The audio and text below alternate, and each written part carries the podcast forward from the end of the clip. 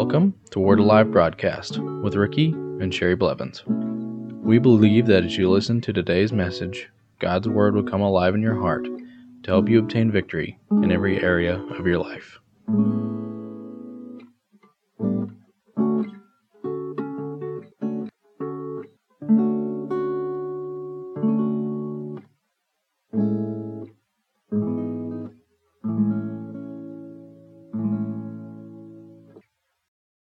Welcome back to the Word Alive broadcast today. I want to continue on the subject of the ways of God. And we have to understand God as a Father. Let's look at Hebrews chapter 12 and verses 5 through 11. And you have forgotten the exhortation which speaks to you as sons. My son, do not despise the chastening of the Lord, nor be discouraged when you are rebuked by him. For whom the Lord loves, he chastens and scourges every son whom he receives. So what he's saying here is, if the Lord is love, sometimes he rebukes us and says, don't do that. And he will chasten us and say, don't do that anymore, because he wants us to grow up into the child of God that he wants us to be. Especially when you first get born again and everything. And even after you have been born again for a long time, you don't get by with some of the things you did in the beginning, because he says, you need to grow up and start doing some different things. And you know, and sometimes we look at those things that the Lord does. He corrects us. And he does it because he loves us, because his nature is love. Verse 7. If you endure chastening, God deals with you as with sons. For what son is there whom a father does not chasten?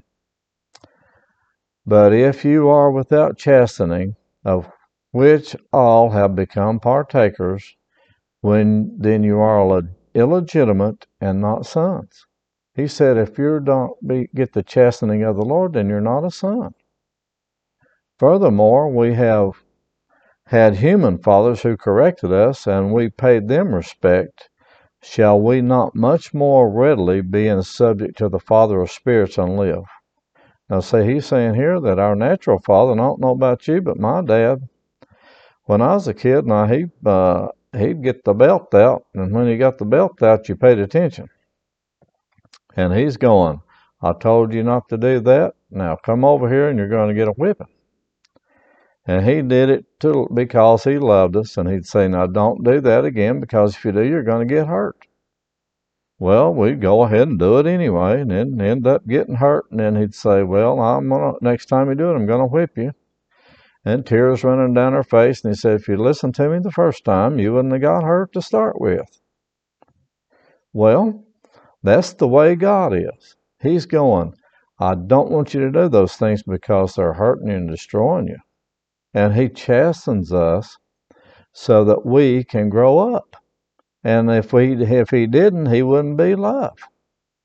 Now, each and every person here, just at the sound of my voice, which is different today than it was when I grew up, but our parents, when my mom got a switch out, now she'd get a hickory switch, and those things, they hurt. And when she got one out, you paid attention to that too. Well, if our natural parents can correct us and help us to understand that they're doing it because they love us, to help us grow up, why can't we understand that everything God does is for love? Now some people have this attitude. They say, well, God put sickness on you so he can teach you something. He didn't put sickness on you to teach you anything. He takes his word and corrects us.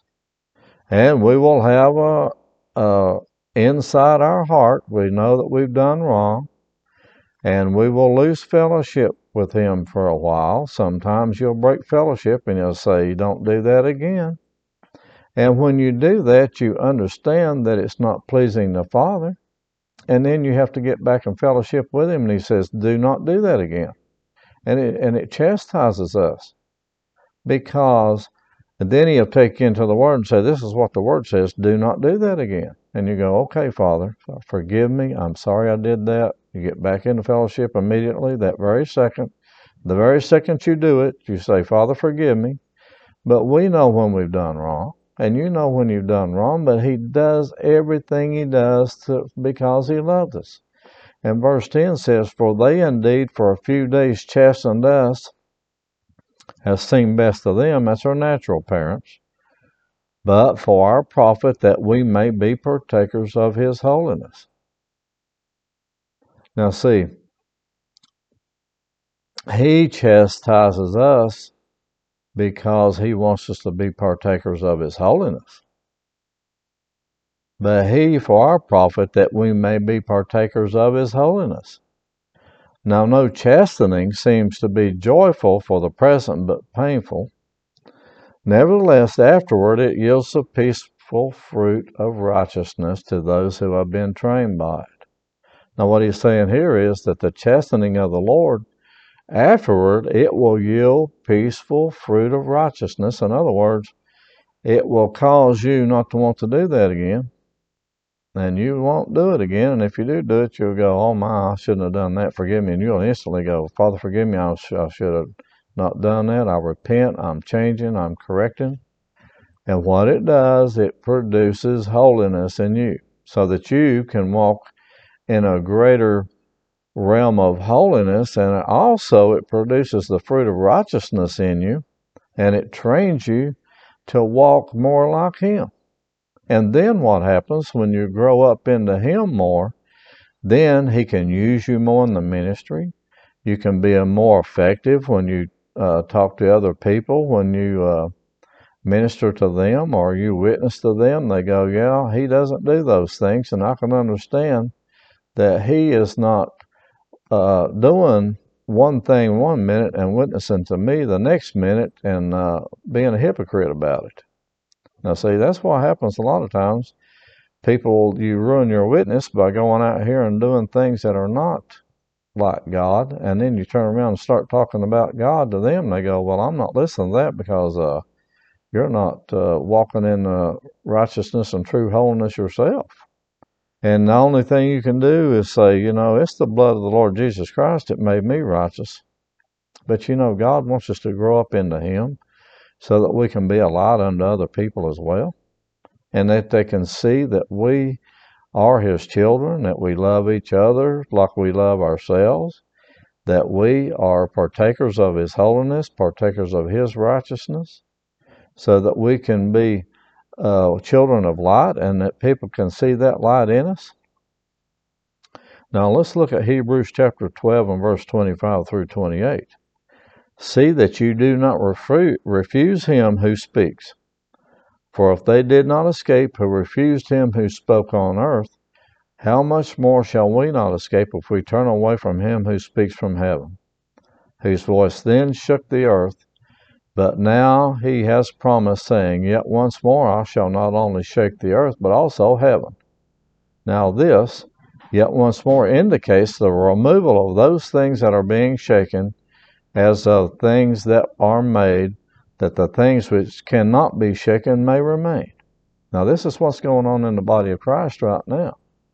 The Lord is shaking things. He's shaking things, and he's shaking things, and he's shaking things. And he's saying, "Okay, now let's look at this. Who are you going to follow? Are you going to follow after me, or are you going to follow after the worldly things?" Well, that's what he does when he chastens us. He's producing holiness in us so that we will see the things of the world and go, "No, I don't want that. I want the things of God." And what it does, it produces holiness and the peaceful fruit of righteousness in us. And what we end up doing, we end up following after him, and then those things of the world, they start falling off. But he's shaking things right now. You can see it. Everybody that I've talked to in the body of Christ that's walking with the Lord is going, "No, he's shaking things." And he's seeing who is going to follow him. He's shaking the things of the world off of us. That's what he's doing. He shakes the things of the world off of it. And what does he do? And why does he do it? He does it because he loves us. He wants to see us walking in righteousness and true holiness. He wants to see us walking in victory in every area of our life and not letting the things of this world come in and us following after a man, not following after religion, not following anything except His Word and after His relationship. Now, His relationship with us, that is what He wants as a Father. He wants it to be a relationship that will never be broken. He wants it to be a relationship that we come to Him with everything that we need. He wants us to look to Him for every need to be met. He wants us to look to Him for direction in our life in every area. He wants us to look to Him for our joy, because He is our joy. The fellowship with the Father, Son, and the Holy Spirit, it gives you great joy. I got up this morning and spent a lot of time with the Lord, and when I got done, I'm going, I am so happy inside. I'm so full of joy. I am so satisfied because I know that I've had my time with Him. And I'll tell you, people, this is what happens a lot of times. We get so busy that we don't spend the proper time in the Word and with God. Then we're not happy, and then we lose sight of a loving Father, that He wants to be there for us in every situation in life. And what you have to do is to say, I'm spending my time with Him, set that aside, and let Him be the God that He wants to be and the Father that He wants to be to us. Now see, I have a son, Aaron, and I have a daughter, Emily. Our daughter, Emily, she goes to Oral Roberts University, but she still is able to stay at our home, and then my wife works at ORU as well, and she can go to school at ORU and still come home and stay at home. But my son Aaron, he moved out, and he is going to be getting married. But you know, I miss him. If I don't get to talk to him, and for years we worked together. He was my helper, but we worked together, and I spent a lot of time with him, and I still miss him so bad sometimes it's unreal, because I want to spend that time with Him. And that's the way the Father God is. I got so used to being with Aaron all the time that I miss him, because I want to tell him things, and I want to be with him. I want to teach him things. I want him to understand me, and to me to understand him more fully and clearly. And that's the way the Father God is.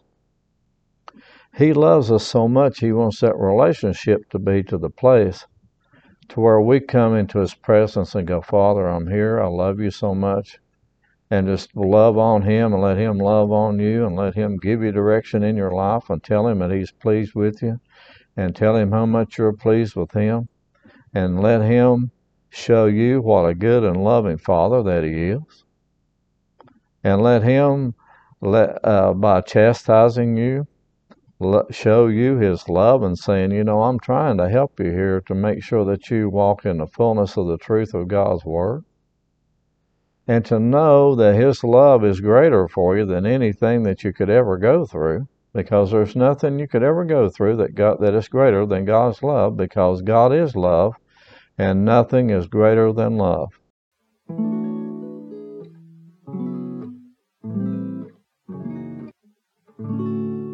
Thank you for listening to today's message. If you would like to receive Jesus Christ as your Lord and Savior, you can contact us at our website at WACBA.org. If you would like to contact us for prayer, to give, or any other reason, you can do so by going to our website, WACBA.org, or by mail at Word Alive Church, P.O. Box 3067, Broken Arrow, Oklahoma 74013.